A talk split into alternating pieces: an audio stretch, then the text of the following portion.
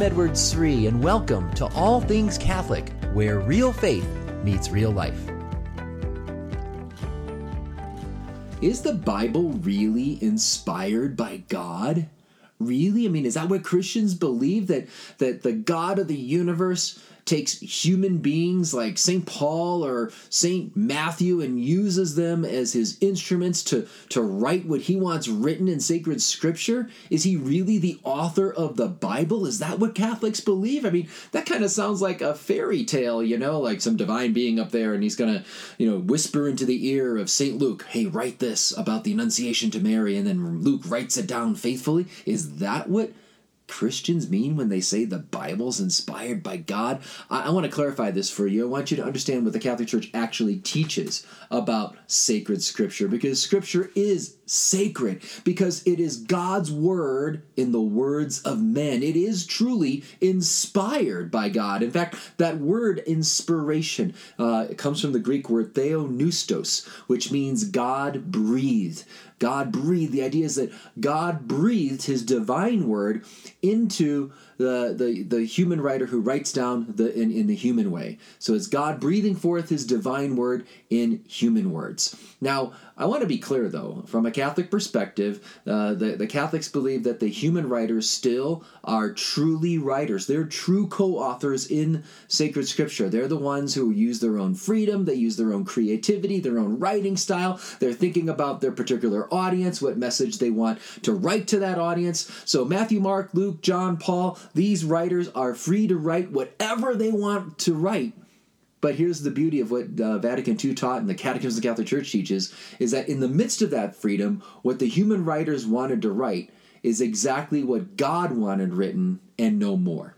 So when we encounter the stories of Jesus in the Gospels, when we encounter the letters of St. Paul, when we encounter uh, the praises and thanksgiving prayers that you find in the book of Psalms, we're encountering not just mere human words, but the words of God in the words of men. Reaching through time, God is speaking through those human words to touch us with, with His divine word, to encourage us, to admonish us, to challenge us, to, to, to motivate us. He, he is the God of the universe is thinking about us when he has the human writers write sacred scripture for us. Uh, he was thinking of you and me here in the year 2019 and what words we may need to hear to encourage us in our walk with him today. So these are eternal words written in time, reaching through the centuries to touch us today in the words of men. But I want to just ask a question Can God really do that? can God really work this way? I mean, isn't God so big? Uh, you know, does he does he really uh, come stoop down and, and work with human instruments? Does it make sense to really believe that God is involved in this world and inspires written uh, human writers? Does it really make sense? That's what I want to talk about. I want to talk a little bit more about inspiration, why we can have confidence that it makes sense actually that if there is a God, He would communicate to us. He would get involved in this world and show us His plan. That's what we're going to look at in today's episode. But before we get started, I just want to thank the listeners for their various questions that they send to me. And you can always send your questions or comments on the podcast to me at info info.edwardsri at gmail.com. That's info.edwardsri at gmail.com. You can find me on my website, edwardsri.com, or on social media as well. Uh, but I, I've gotten some feedback on the podcast we did last week on the rosary.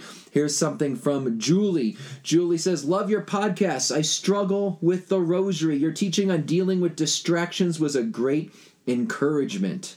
So I'm grateful to know that uh, I know many of us we struggle with the rosary, and to know that uh, some of the tips we talked about last week, which weren't really from me, they were from people like John Paul II and Pope Benedict and some of their ideas on the rosary. But I'm, I'm so glad to know that it helped you. Julie goes on to say, My birthday is May 13th, Our Lady of Fatima, so I desire to connect in a deeper way with this beautiful prayer.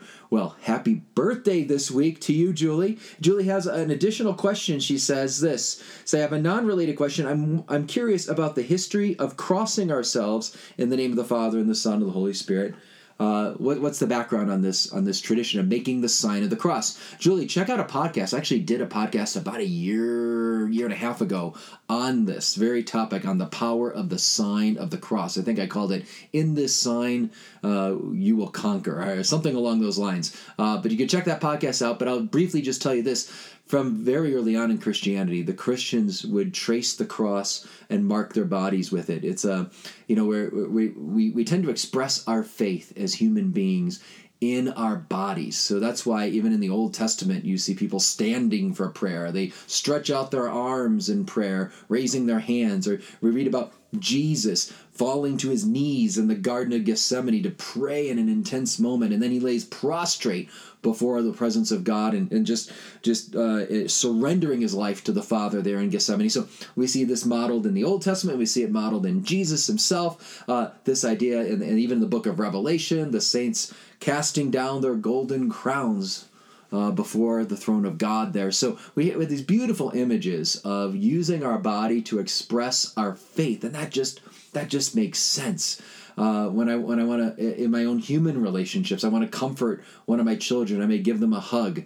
Um, I may want to admonish them, so I may look at them sternly. So the way I express myself and my body is expressing something uh, uh, to to the people I love, and the same is true in our relationship with God. So tracing the cross over our bodies was considered in the early church a powerful expression of faith. That you were marking yourself with the cross, saying it's this standard that I want to follow, not the the culture, the pagan Roman culture around me and their pagan ways of life. No, I want to follow Jesus Christ crucified. I want the cross to be the standard for my life. But here's the beautiful thing, Julie, is that the sign of the cross was viewed by the early Christians as a source of great strength in times of temptation. When they were discouraged, when they were tempted to sin, tempted to give in, they would make the sign of the cross and they believed that the demons would flee when when the sign of the cross was made. So that's a beautiful tradition you find in the early church. There's Old Testament prophecies uh, that I think are connected to the sign of the cross. God foreshadowing this in Ezekiel. You could check that out in Ezekiel chapter nine, verse four. This mark of the Hebrew letter Taw. In your Bible, it may just appear as the X, but it, it looked like a cross, and that was the Hebrew letter that was going to be on the mark, uh, a mark, a sign on the foreheads of the faithful people in Jerusalem in a time of great crisis when Jerusalem was going to be destroyed. This was a mark of the holy ones in Jerusalem, and God was going to protect them. So that's why I think it's a, uh, the early Christians would make the sign of the cross as a sign of protection, like like like the the the Jews in Jerusalem had in Ezekiel chapter 9, a sign of God's protection over them. So make the sign of the cross, Julie. I hope that helps you in your rosary devotion, and happy birthday to you. Uh, one other question from Barbara. Barbara from Colorado was asking uh, a question about pilgrimages I'm going to be leading in 2020.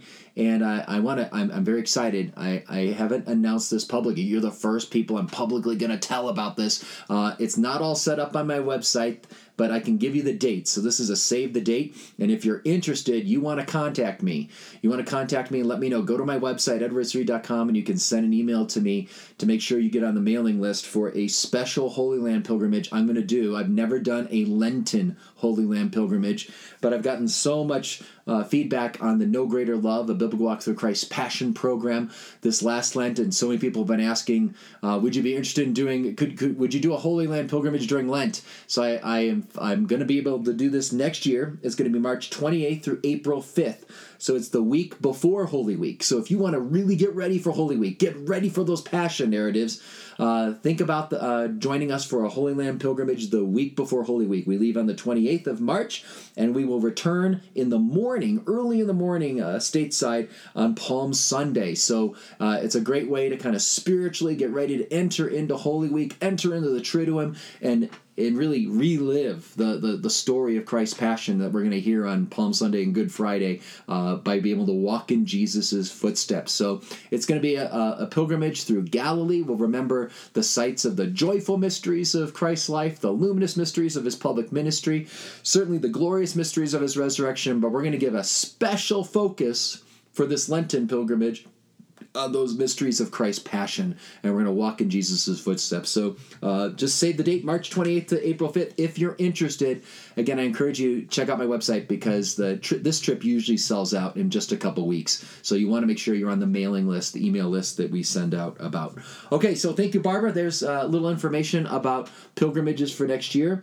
Um, I want to address the question though that we were t- we started this podcast with, and that was the idea: Does God really enter into this world and, and inspire sacred writers. For a lot of people in this secular culture, they doubt this. They just, again, they think that sounds like fairy tales, so that's just silly, or that's just, you know, this is just, you know, a, a, a old way of living. We know now in the modern world that you know there there might be a god but that god is just up there you know in in the clouds. Or some vague power or source supernatural higher power out there but he's not he doesn't really enter into this world and do miracles and inspire sacred writers to write the scriptures. I mean come on we're, we're much more enlightened in our modern world today. We don't really believe that anymore. Uh, it doesn't make sense. Does god really do that? And i would i would actually just push back on that and I would say, you know, if you have a what I would call a deistic bias, uh, deism is the belief that there is a God, but this God isn't involved in this world.